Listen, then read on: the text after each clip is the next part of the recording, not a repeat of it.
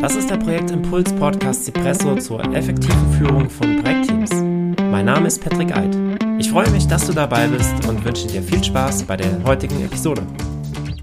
Ich habe mich selbst vor neun Jahren selbstständig gemacht und ähm, hatte verschiedene Sachen ausprobiert, wie ich zum Beispiel meine Buchhaltung führe, wie ich Rechnungen schreibe und so weiter. Zunächst einmal, ähm, Gründen an sich ist relativ einfach. Und du musst eigentlich nur eine ähm, Steuernummer einreichen oder beantragen, nicht einreichen, bekommst du dann zugeschickt von deinem Finanzamt und dann kann es eigentlich auch schon losgehen. Wenn deine zukünftige Tätigkeit als freier Beruf durchgeht, dann brauchst du auch kein Gewerbe anzumelden. Andernfalls musst du noch ein Gewerbe anmelden. Dann ähm, ist natürlich noch die Frage, ob du ein Unternehmen gründest, eine GmbH, ein UG oder so, oder ob du dich als Einzelunternehmen dann, dann selbstständig machst.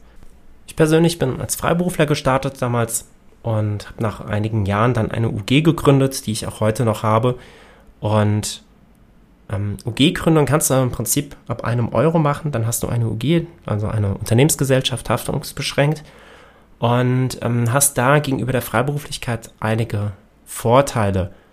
Die Vor- und Nachteile möchte ich jetzt hier nicht behandeln, sondern jetzt eher ähm, ja erstmal noch grundlegend beschreiben, was du tun kannst auf, auf deinem Weg, also wel, welche ersten Schritte du gehen kannst. Also du kannst, wie gesagt, als im, im freien Beruf starten oder dann eben ein Unternehmen gründen, Einzelunternehmen oder eine UG, GmbH und so weiter. Ich habe mich damals für die UG entschieden mit einem Stammkapital von 1000 Euro. Und bei der UG ist es jetzt so, dass ich einen Teil meines äh, Gewinns jedes Jahr zurücklegen muss, bis ich genug Geld angespart habe, um die UG in eine GmbH wandeln zu können. Das muss ich aber nicht machen. Ich kann sie auch als UG weiterführen lassen. Der Vorteil für mich, als ähm, wenn ich sie als UG weiterführen lasse, ist ganz einfach, dass ich die Notarkosten an der Stelle sparen kann. Ähm, es hat auch ein paar Nachteile mit der UG gegenüber der GmbH. Zum Beispiel bekomme ich nicht von jeder Kfz-Bank ähm, ein Autokredit oder ein, äh, ich kann auch äh, Leasing bei manchen Autohersteller nicht, nicht abschließen mit der UGI. Da wäre dann die, die GmbH vorteilhafter. Ansonsten habe ich persönlich keine Unterschiede oder keine negativen oder keine Nachteile festgestellt mit meiner UG gegenüber der GmbH. Gut, wenn du das gemacht hast, wenn du dich entschieden hast für deine Rechtsform, wie du auftreten möchtest, dann ist der ähm, ja, nächste Schritt, dass du eigentlich in die Selbstständigkeit gehst. Das heißt, du musst gucken, wie machst du Marketing, wie machst du Vertrieb, ähm, wer ist deine Zielgruppe und so weiter. Das ist natürlich sehr unterschiedlich, je nachdem, was du, was du genau anbietest.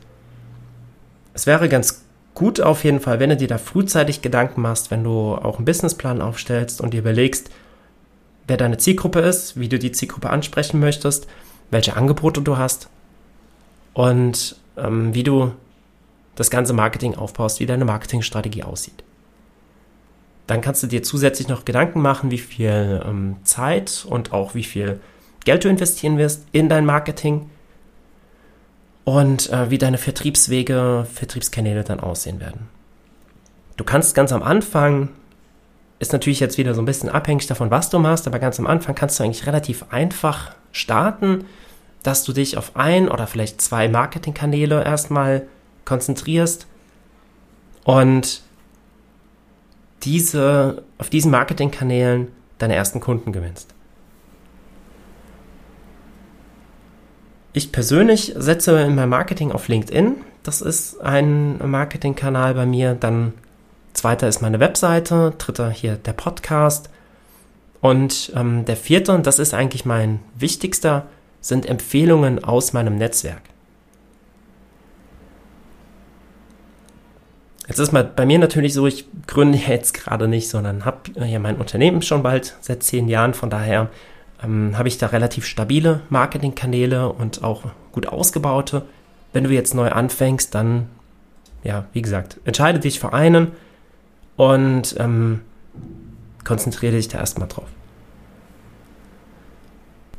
In den meisten Fällen wird es, ähm, wird es nicht die Webseite sein, die dein wichtigster Marketingkanal darstellen wird. Auch keine Suchmaschinenoptimierung. Nichtsdestotrotz ist es nicht verkehrt, wenn du beides hast. Wenn du sowohl eine, eine ähm, Webseite hast, als auch ähm, über Suchmaschinen ganz gut gefunden wirst. Ähm, das wird dann weniger dazu dienen, dass äh, Leute dich darüber kontaktieren und darüber dann mit dir ähm, eine Geschäftsbeziehung eingehen, als vielmehr wird es dazu dienen, dass du das äh, ja auch nochmal als, als Referenz dann im Prinzip hast. Wenn dich Leute über zum Beispiel LinkedIn an, ähm, ansprechen oder dich sehen, dass sie sich weitere Informationen dann über deine Webseite holen können. Auf lange Sicht wirst du dann deine Webseite auch aufbauen können als Marketingkanal. Da kannst du dann auch vielleicht äh, Newsletter drüber noch verschicken und so weiter. Für den Start brauchst du das aber erstmal nicht.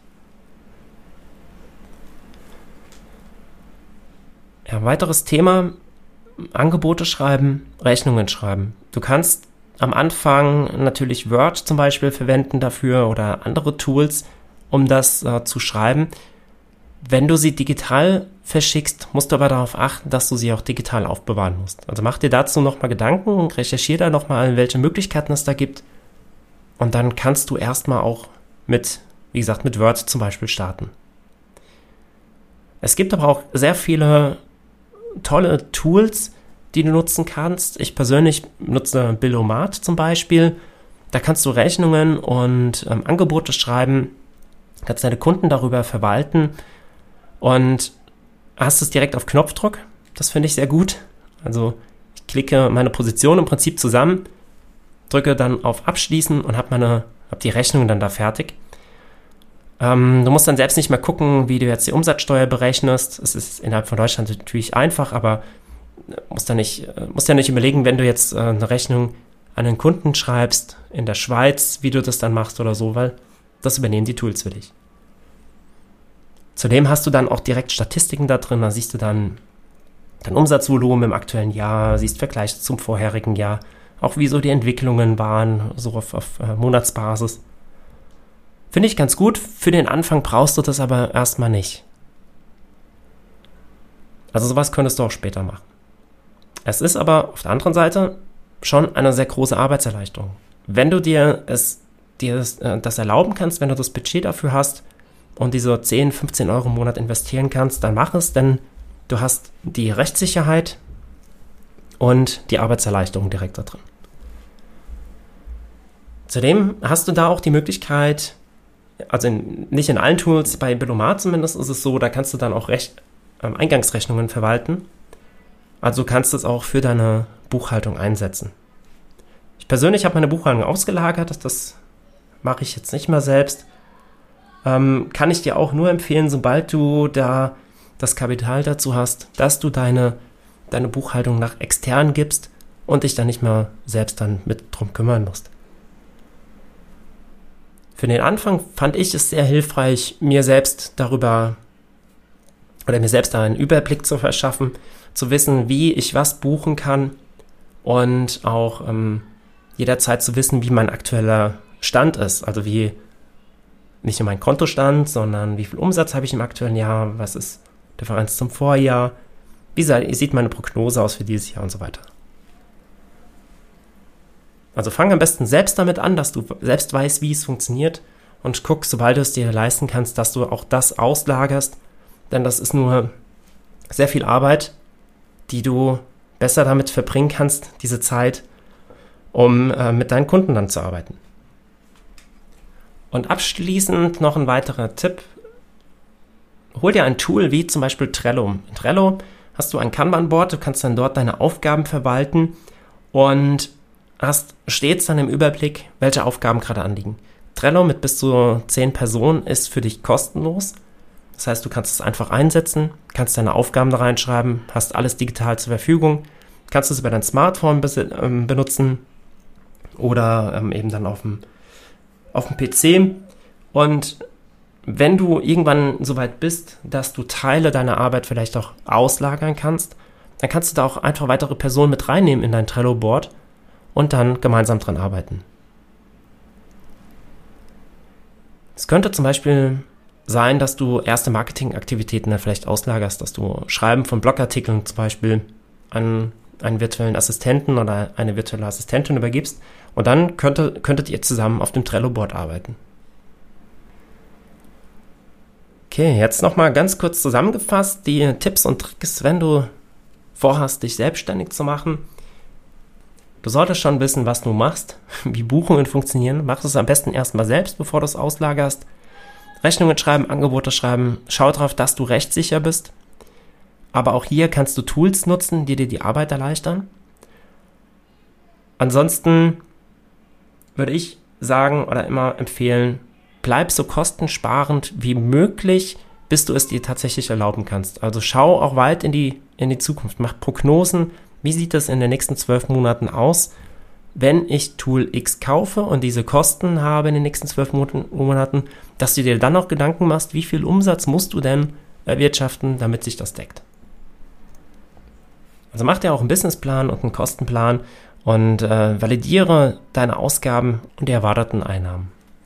Ich wünsche dir viel Spaß auf deinem Weg in die Selbstständigkeit und wenn du Fragen hast, dann kontaktiere mich gerne entweder bei LinkedIn, mein Profil ist in den Show Notes verlinkt, oder buch dir einen Termin zur kostenlosen Erstberatung über advitago.com. Auch hierzu der Link in den Kommentaren. Bis zur nächsten Episode, dein Patrick. Danke, dass du heute wieder mit dabei warst. Auch in den nächsten Wochen kommen spannende Interviewgäste und Impulse. In der Zwischenzeit kannst du dich auf advitago.academy über Projektmanagement und Führung informieren.